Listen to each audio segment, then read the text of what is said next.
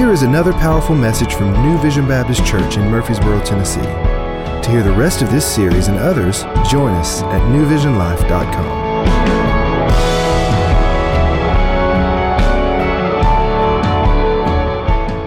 Happy Mother's Day to all you moms uh, out there. We're excited that you're here. Let me go ahead and apologize. I have heard all morning that parking has been bad and it was tough getting in here today, so I'm sorry. I, I know that's that's a hard experience. Let, me just tell you this. I can tell some of the looks. You're like, yeah, you better be. That was miserable. I don't know if I love Jesus now after that experience. Um, help is on the way. We have about a 300 space parking uh, place that's right, uh, parking lot that's coming in. Uh, this time next year, we should be there, so you won't even have to come into this uh, parking lot. You'll be able to enter in and exit another way, so that's going to be helpful. In the meantime, uh, our shuttles are still running. Park at uh, Murfreesboro Medical Clinic back here uh, behind us. Or let me tell you something else. Thursday night, there is good parking. I'm telling you.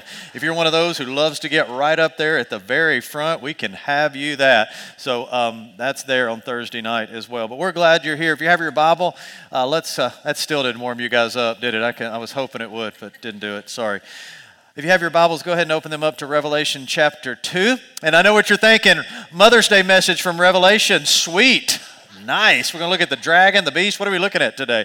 That'd be, uh, sounds good. We're studying through uh, the book of Revelation. And so if you weren't here last week, I, I very seldom do this because it just feels self serving and weird. But uh, I would encourage you to go back online, go to our website, and just listen to last week's message because for the next eight weeks, we're studying through the first three chapters of the book of Revelation. And if you really miss chapter one, it really makes the rest of what we're doing uh, really kind of difficult to sort of pick up with. So I'd encourage you to do that uh, as well. Now, today, here's why I think this fits really well for Mother's Day. You just heard the passage we're going to look at read. But I, I think every mom at some level would agree with this. You would love to return to that first love experience, that first love experience in marriage if you're married here today because maybe things have just gotten busy and grown a little bit cold in your love relationship and your marriage. Maybe with your children, things have gotten just difficult and tough. You find yourself just being super exhausted all the time, and you'd love just to get back to that first love uh, with your kids. But more than anything, inside your relationship with Christ, somewhere along the line, things have just grown a little bit uh, difficult and your love has grown cold and you'd love to go back to those early days and experience that first love with Christ. That, that's what we're going to see uh, today, how we can really recapture uh, first love. So let's take a look, starting in Revelation chapter 2. Let's look at verse 1. It says, To the angel of the church at Ephesus, write. So this is the messenger to the church at Ephesus. This, this letter was meant to be read in a local church, the church at Ephesus. One of seven letters we're going to take a look at. This was the, the first letter to be read. The Lord Jesus, when he appears to John on the island of Patmos, which we saw last week in chapter 1, uh, Jesus has a message for John. After showing him unveiling, that's what Revelation means, unveiling his glory, John gets to see Jesus for who he really is, King Jesus. And then Jesus has a message message for John to give to these seven churches. And the first of these churches is the church at Ephesus. Now, if you're like me, maybe a few of you would say, just kind of give me some context. Where was Ephesus? Well, if you think about the nation of Israel, you see Israel to the south, you see Egypt to the north of Israel today, Lebanon and Syria, and just to the north of Lebanon uh, would be Turkey, modern day Turkey. Well, well, Ephesus was a city in modern day Turkey, a first century city, which was it was probably the fourth largest city in the Roman Empire at the end of the first century. And one of the things about Ephesus, this church at Ephesus, after Rome came in and destroyed Jerusalem in about 70 AD, uh, most would say that Ephesus was the preeminent uh, church in the first century. So, this is a great church. Acts chapter 19 tells us that the gospel sprang forth from Ephesus. So, Ephesus was a church who was sending missionaries, sending church planners all over the world. So, this is not a run of the mill church. This is a great church. This is, in fact, a church that the Apostle Paul started. That, that looks pretty good, right? I mean, the greatest missionary and church planner in the history of the world starts your church. That's pretty cool. Uh, Paul also spent This is fascinating to me. You go back and read Acts. Uh, Paul spent about three years in Ephesus on his first journey, and while he was there, every single day, the scripture says, he reasoned with folks and taught the scriptures uh, at the lecture hall of Tyrannus. And so, what historians say is these Ephesian believers in the middle of the day, because in this culture, if you uh, even today, if you go to the Middle East, the middle of the day is just so hot, too hot to work. Uh, they would take a break in the middle of the day, and these believers, instead of going home and taking a nap and resting, they would go and hear Paul preach in the heat of the day for two hours. That's a lot, isn't it? And he did this for over two years, and so he taught the truth. So this is a this was a great church. Now, it says, it says this to the angel of the church at Ephesus, write the words of him. Let's finish out verse, verse 1 the words of him who holds the seven stars in his right hand. Right hand is a, a, position of power and strength. This is talking about Jesus, that Jesus holds the seven stars in his hand. And what's taking place, if you read Revelation, seven's a number that keeps coming up. It's a number of completion or a number of fullness. So it says that the Lord Jesus holds the seven stars in his hand. And so it says he is in control of all things. If he, he holds everything in his hand and his power and his might, he is sovereign over everything. But for this first century church, it didn't feel like that that. They need to be reminded of that because the Roman Empire during this time is, is, is bringing about intense persecution on the church, the likes of which that we, we have really never seen.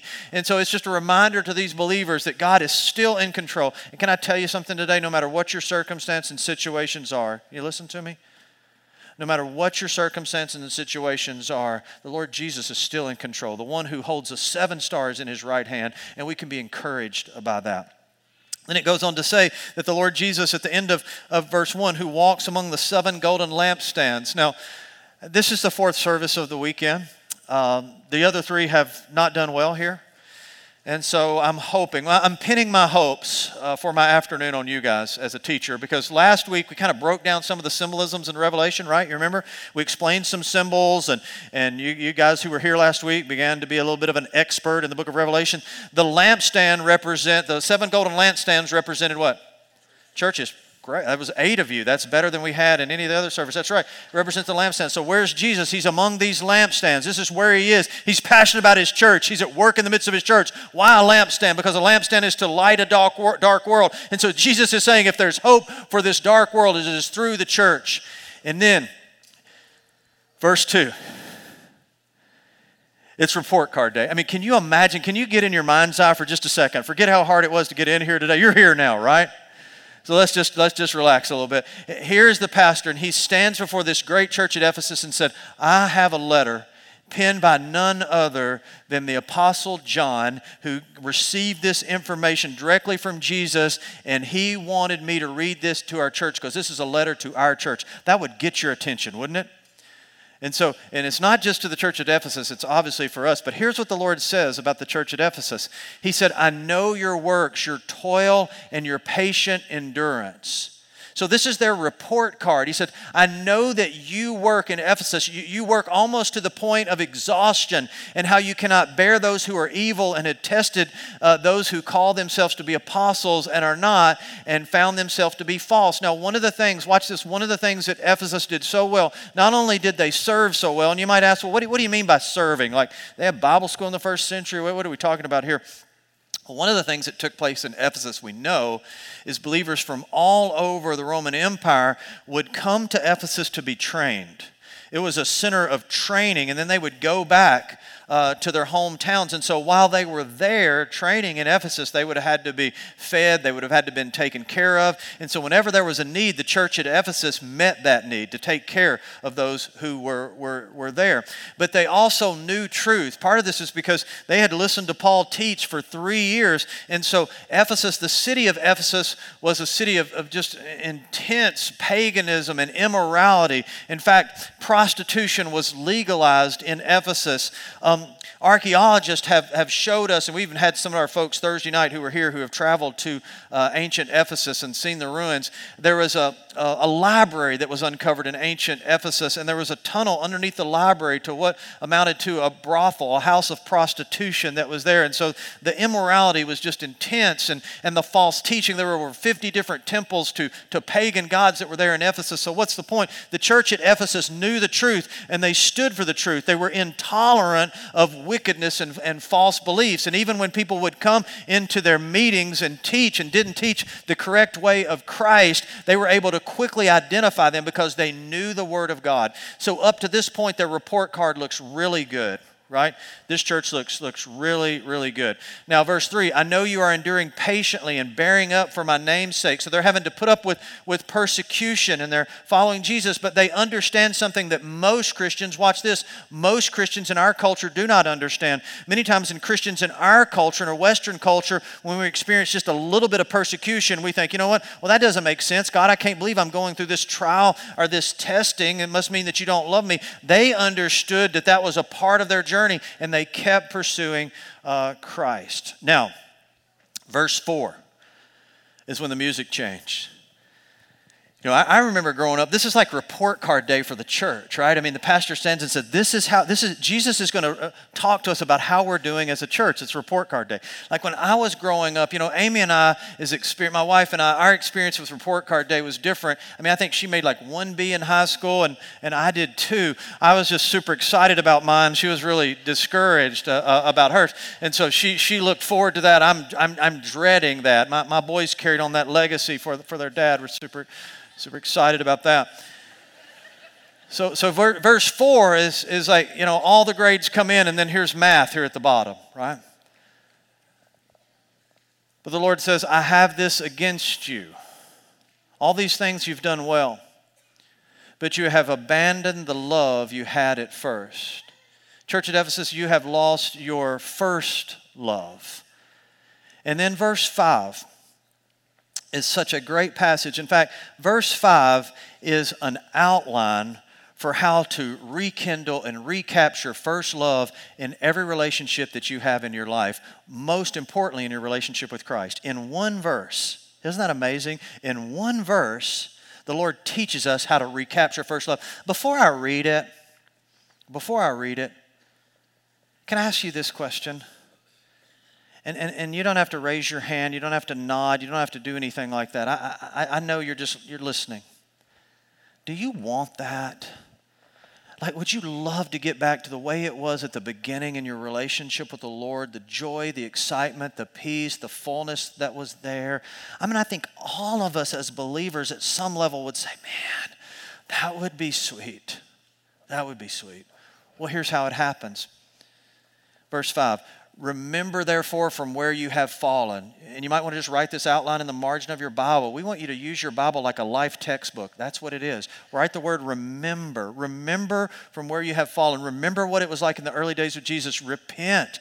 Turn away from the sin in your life that's really edging God out and do the works you did at first. Here's an outline Remember, repent, and repeat. You could just write that in your margin. Remember, repent, and repeat. It is an outline for revitalizing really broken broken relationships in our life, most notably with Christ. And then listen to this.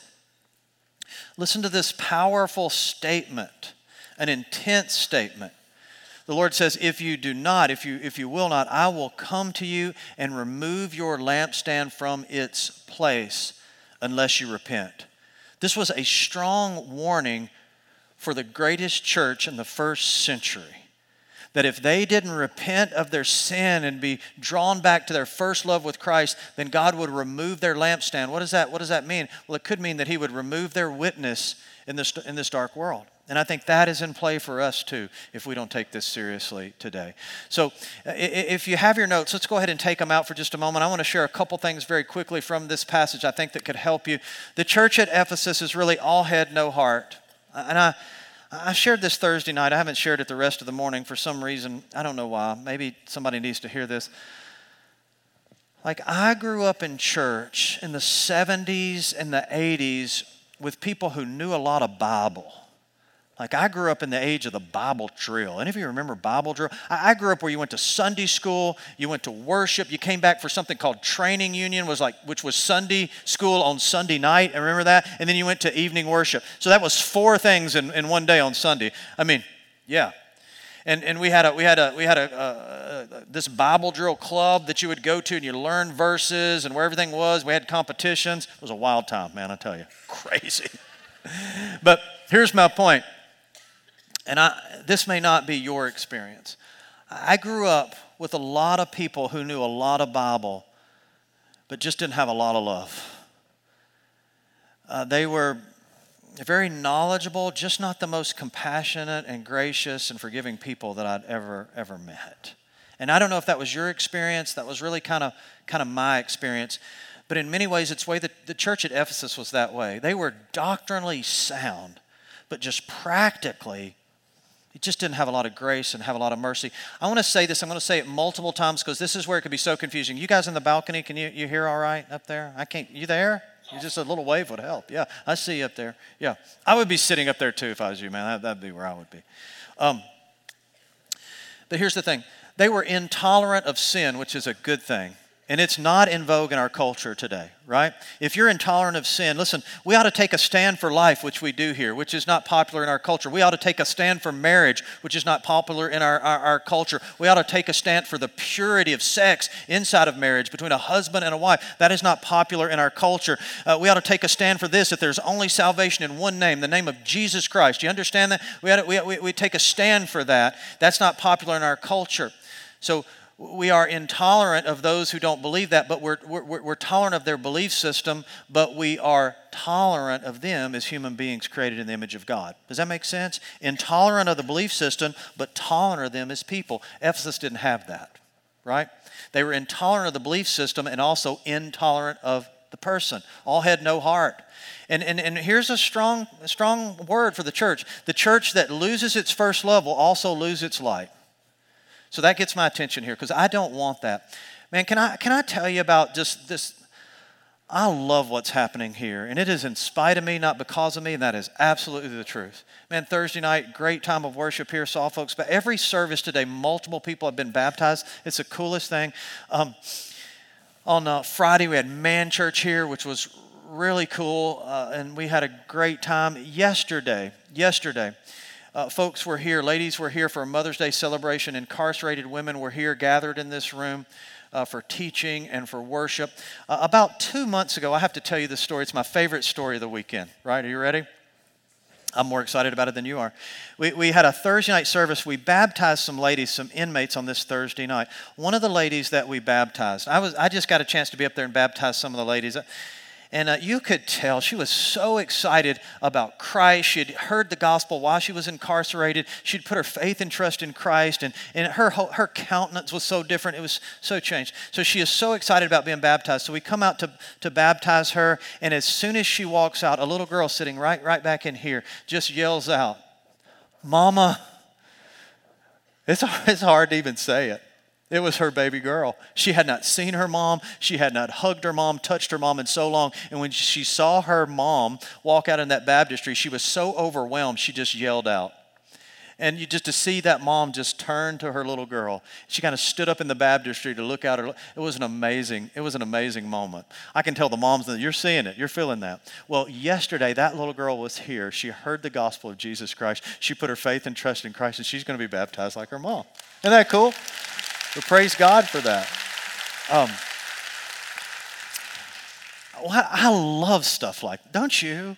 I love stuff like that.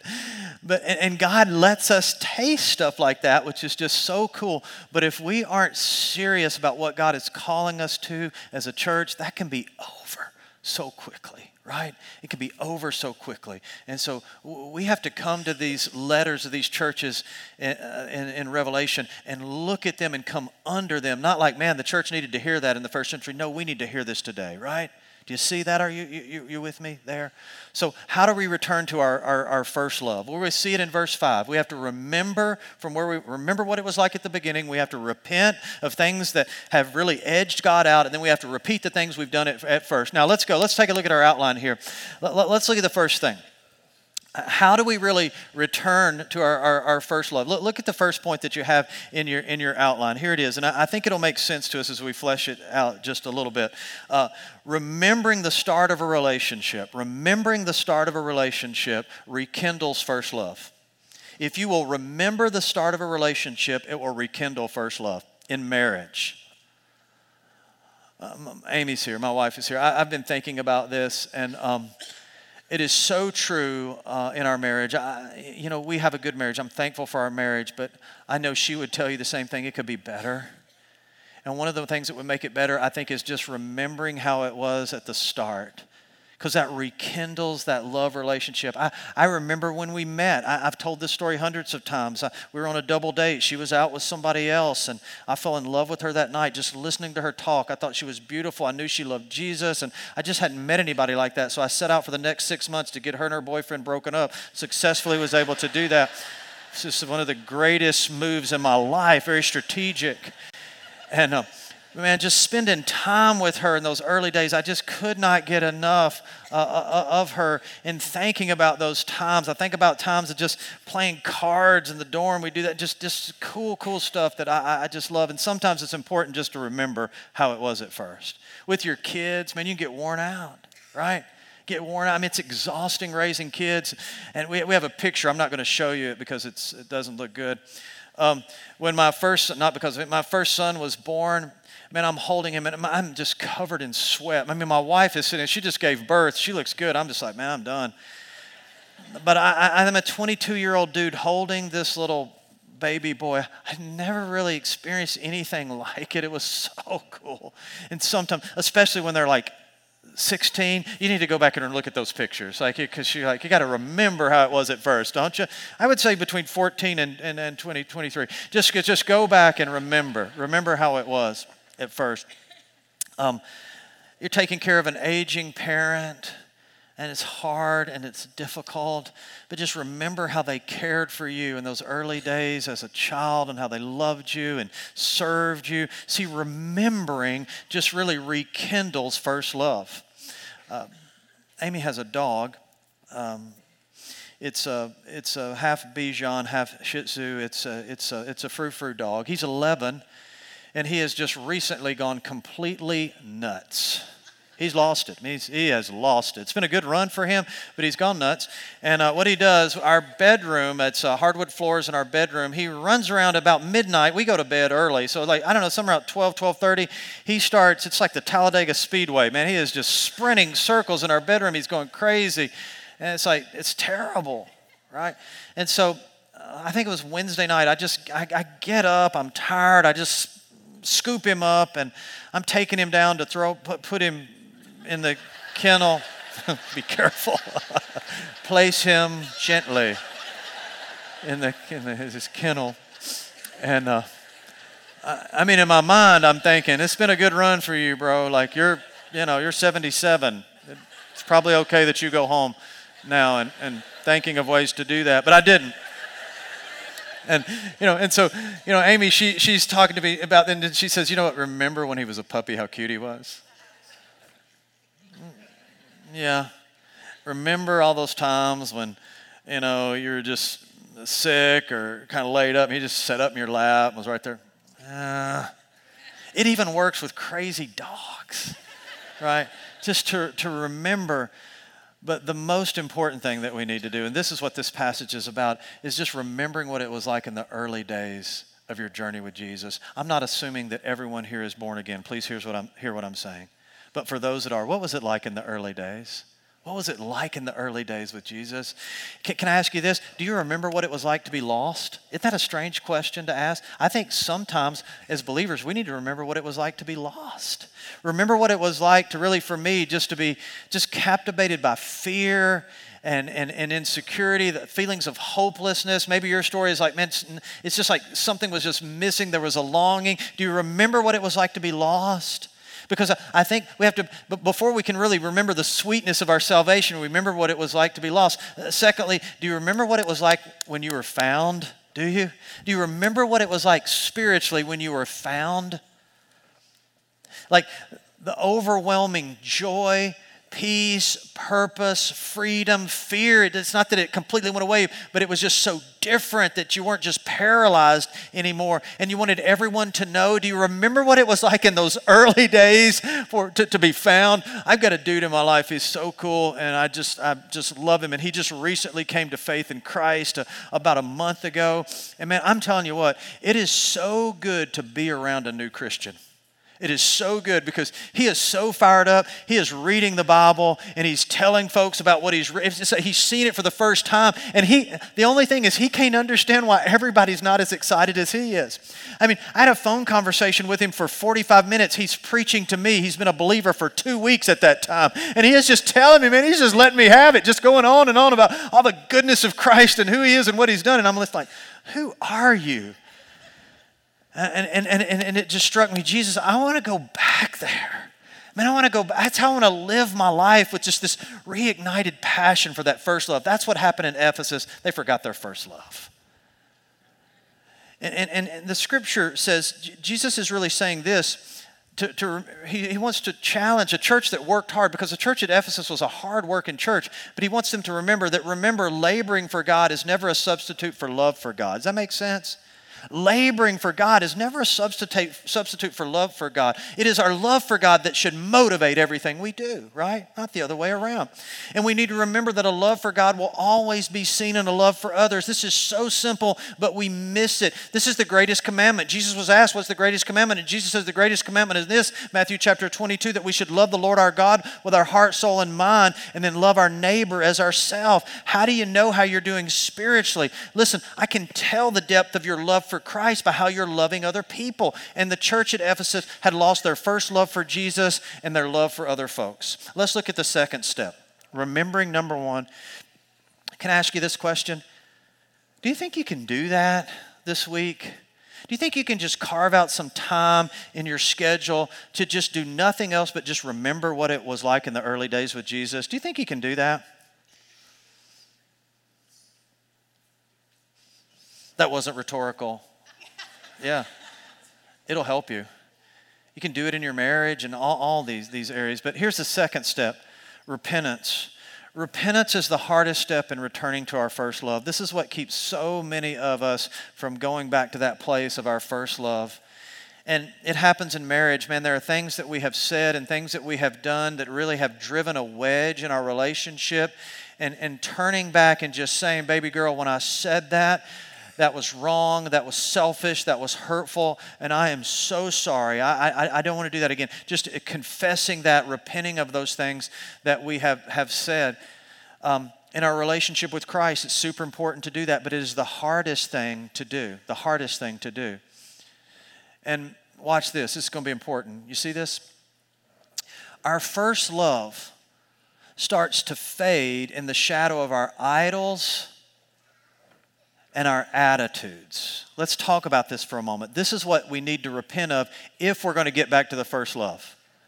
Our first love fades in the shadow of our idols. I, mean, I grew up in the, in the 80s. You remember cars in the 80s? They were huge, massive. My buddy had an Impala. Uh, it didn't have bucket seats, it had the bench seat. You remember those?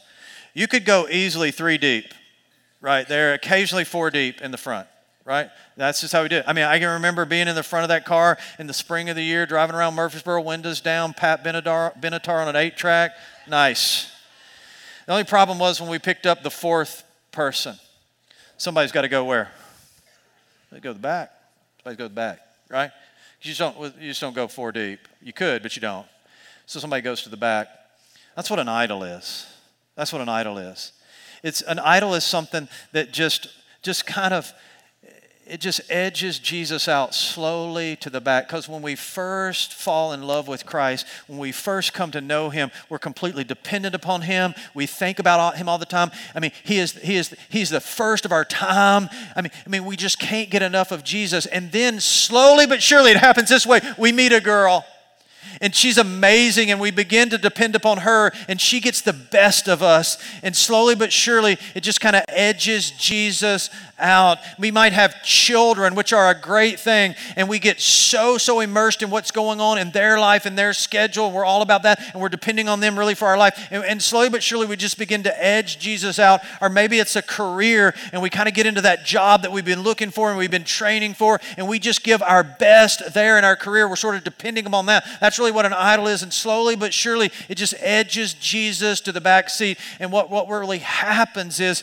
slowly but surely, we lose that first love experience with Christ because we're really starting to depend on other things. And idols don't necessarily have to be bad. We can move to some things that are super dysfunctional. You know, it, it, it can be substances in our life or immorality in our life, th- th- those kind of things, and they will certainly edge Jesus out. And so, what needs to happen is we need to repent of that, right? Those things that are kind of filling our schedule, taking the bulk of our time. Hobbies can be that way. Watch this, man, I've wrestled with that in my life. I mean, hobbies, activities can be a good thing, but they begin to take over many times in our life. And slowly but surely, we just edge Jesus out. And so, if you want to recapture first love, listen, listen, some of you do. I, I, I, I, read you. You're listening to me, I read you. Some of you aren't there yet. Some of you aren't there. It'll take some brokenness for you to get there. I understand that. You know what? Good preaching doesn't change people. Right? I'm not saying that what I'm doing is good preaching. I'm just saying if it was, still doesn't change people. Right? It is only the Holy Spirit and brokenness that really changes people. Right? Just when you just get tired, sick and tired of feeling the way you are and you want something else. Some of you aren't there yet. This is a great place to come back to when you're ready. Right? Now, now watch this. Some of you right now are thinking, you know what? I'm so glad you're talking about that. Because people in this church need to hear that. Their schedules have been filled with so many things. You know what? They tailgate at the Titans games and don't come to church. They follow their kids around doing all the sports and they don't ever come to church, and we're here every week. And so they needed to hear that. Thank you, Pastor. It's about to get real. You know what uh, is an idol that's often missed? And it was here's what's happening in Ephesus. Religion can become an idol. Religion becomes an idol when it's motivated by obligation, not love. That's where the people in Ephesus were. Their religion, their knowledge of truth became an idol, and they were super, super judgmental of others. So watch this, watch this, don't miss it. You have to repent of the idols in your life, but also the attitudes. And, and for some of you, it is an attitude of self righteousness, of pride and contempt that is really causing you to lose your first love. Man, that, that's where I can get in, in my life. Because I can look around at the world and I can see some messed up junk. And I mean, I, I don't even get on social media. It's just, I, I don't even need that, right? But we can just be so filled, we can be a church that, that is just filled with contempt for all the sin in the world. And that's where the church at Ephesus was. Man, they believed the right stuff, but they were just mad at everybody. They didn't have love for people.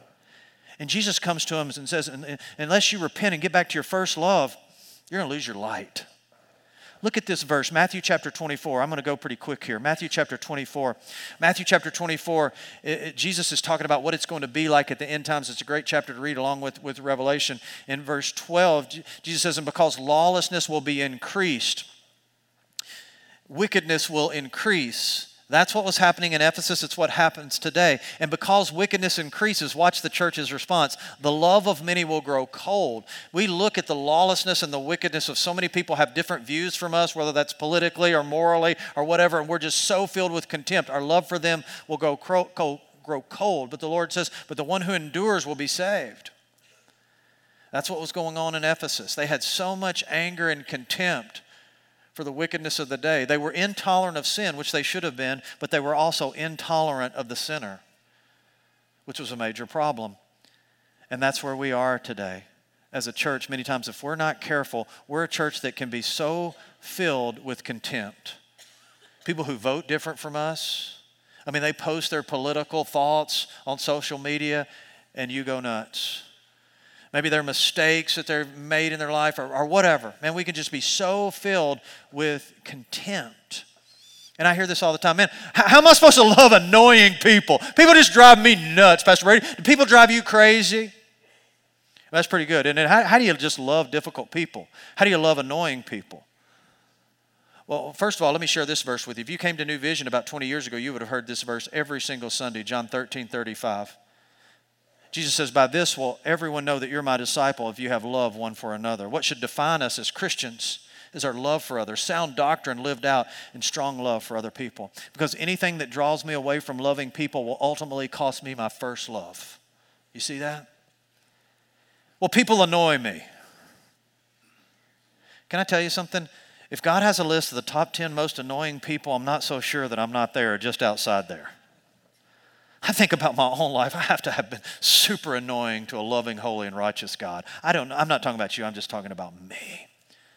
But I, here's my journey. I think it is super hip, hypocritical for me to not extend grace to annoying people when God has extended grace to me, an annoying person. I don't know. This is what happened in, in Ephesus. And, and, so you still say, well, how do we do it? Because it's so hard. How do you love difficult people, man? People that are just, just, just messed up. Look at Romans chapter 5, verse 5.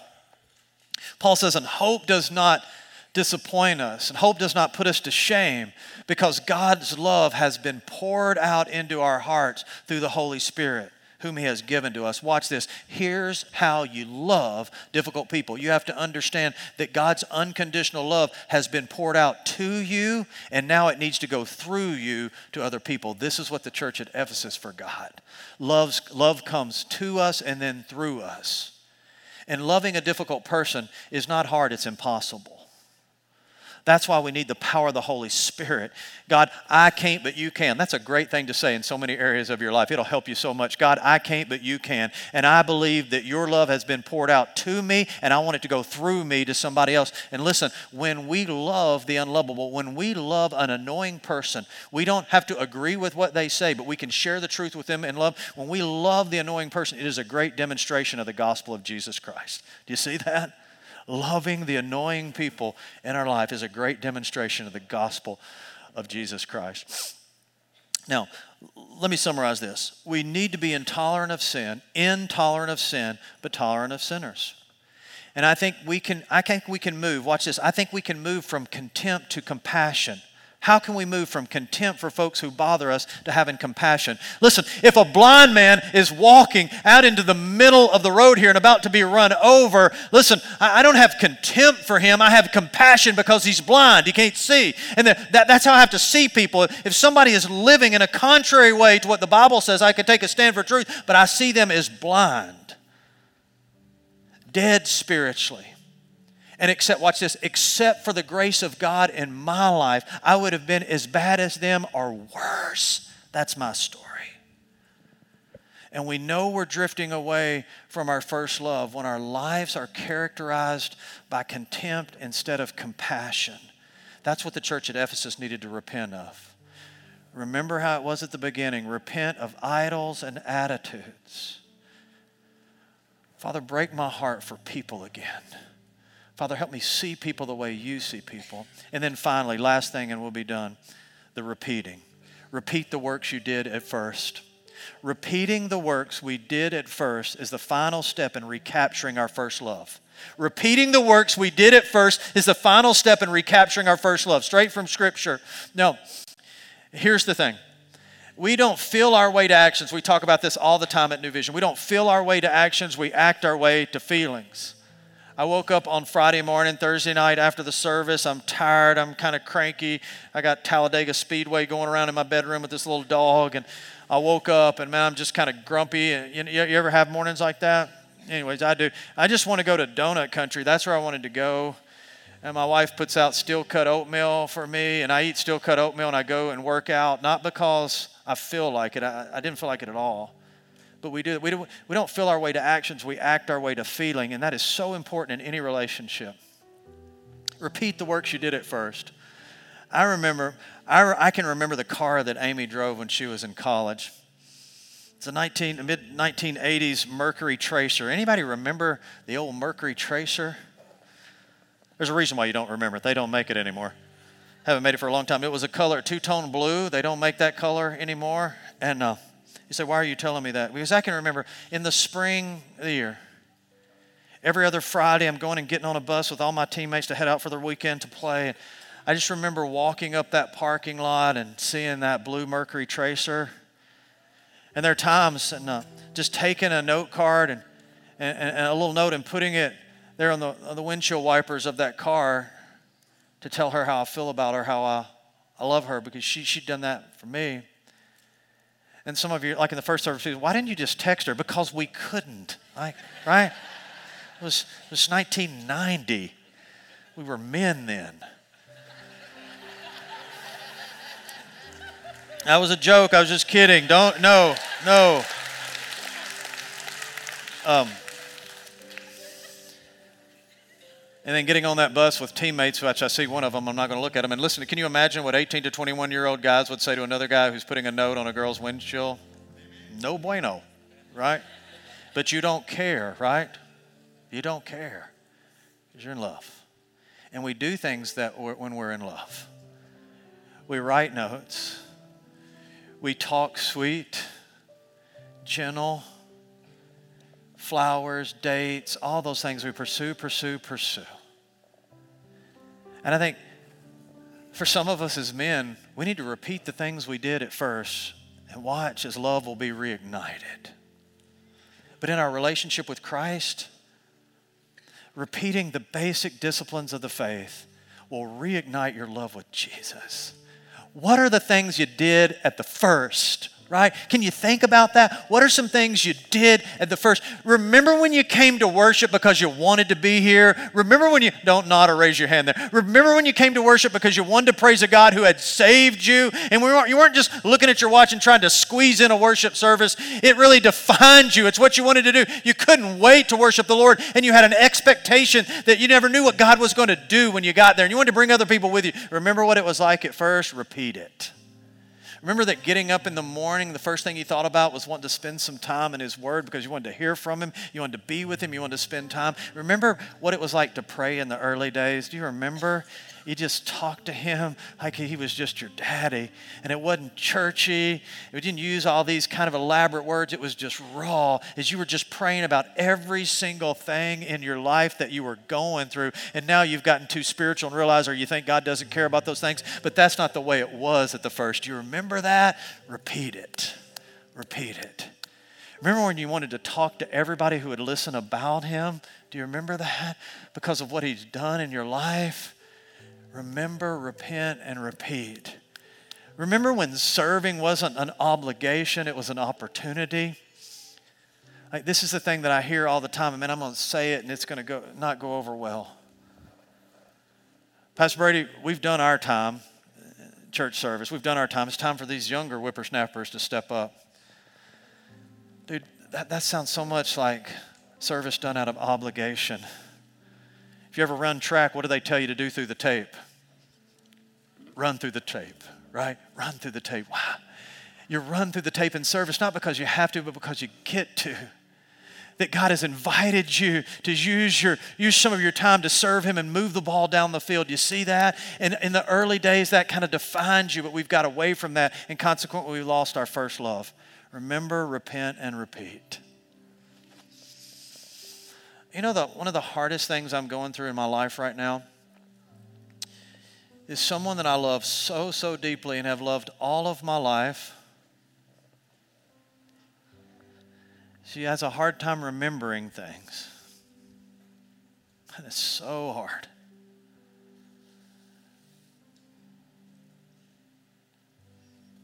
This, it's, it's so difficult. I leave her house many times and it's tough. She's forgetting things, things that we shared together. Some of you have been through that. You know something worse?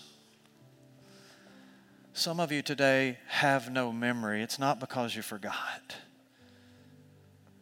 it's because you have no memory, you never began we talk about remembering, and really, if there's a caption outside of your head right now, it would be remembering what? What are you talking about? Remembering what? I, I want to tell you something. We saw it in chapter one. When John saw the unveiled Jesus, he fell as though dead. If you have had an encounter with him, I promise you one thing, he will remember that. And for some of you today, there's no memory. Because there is no story in the past to remember, but God wants to start one today, this Mother's Day 2019. In fact, some of you are here today because your mama wants you to be here today. That's why you're here, and I'm so glad you are. Some of you are here today because a grandmama's been praying for you for 30 years, and I'm so glad you're here. She wants you to know what she knows. And that happens when we surrender to the Jesus that she surrendered to. Remember, repent, and repeat. And there's a chance to recapture first love. Thanks for tuning in. If you enjoyed this message, we'd like to invite you to one of our Sunday morning services. We meet at 8:20, 9:40, and 11 a.m. If you would like more information or would like to watch or listen to more of our services, please visit us online at newvisionlive.com. This broadcast is brought to you by New Vision Baptist Church, where our mission is guiding people to lives of gospel transformation.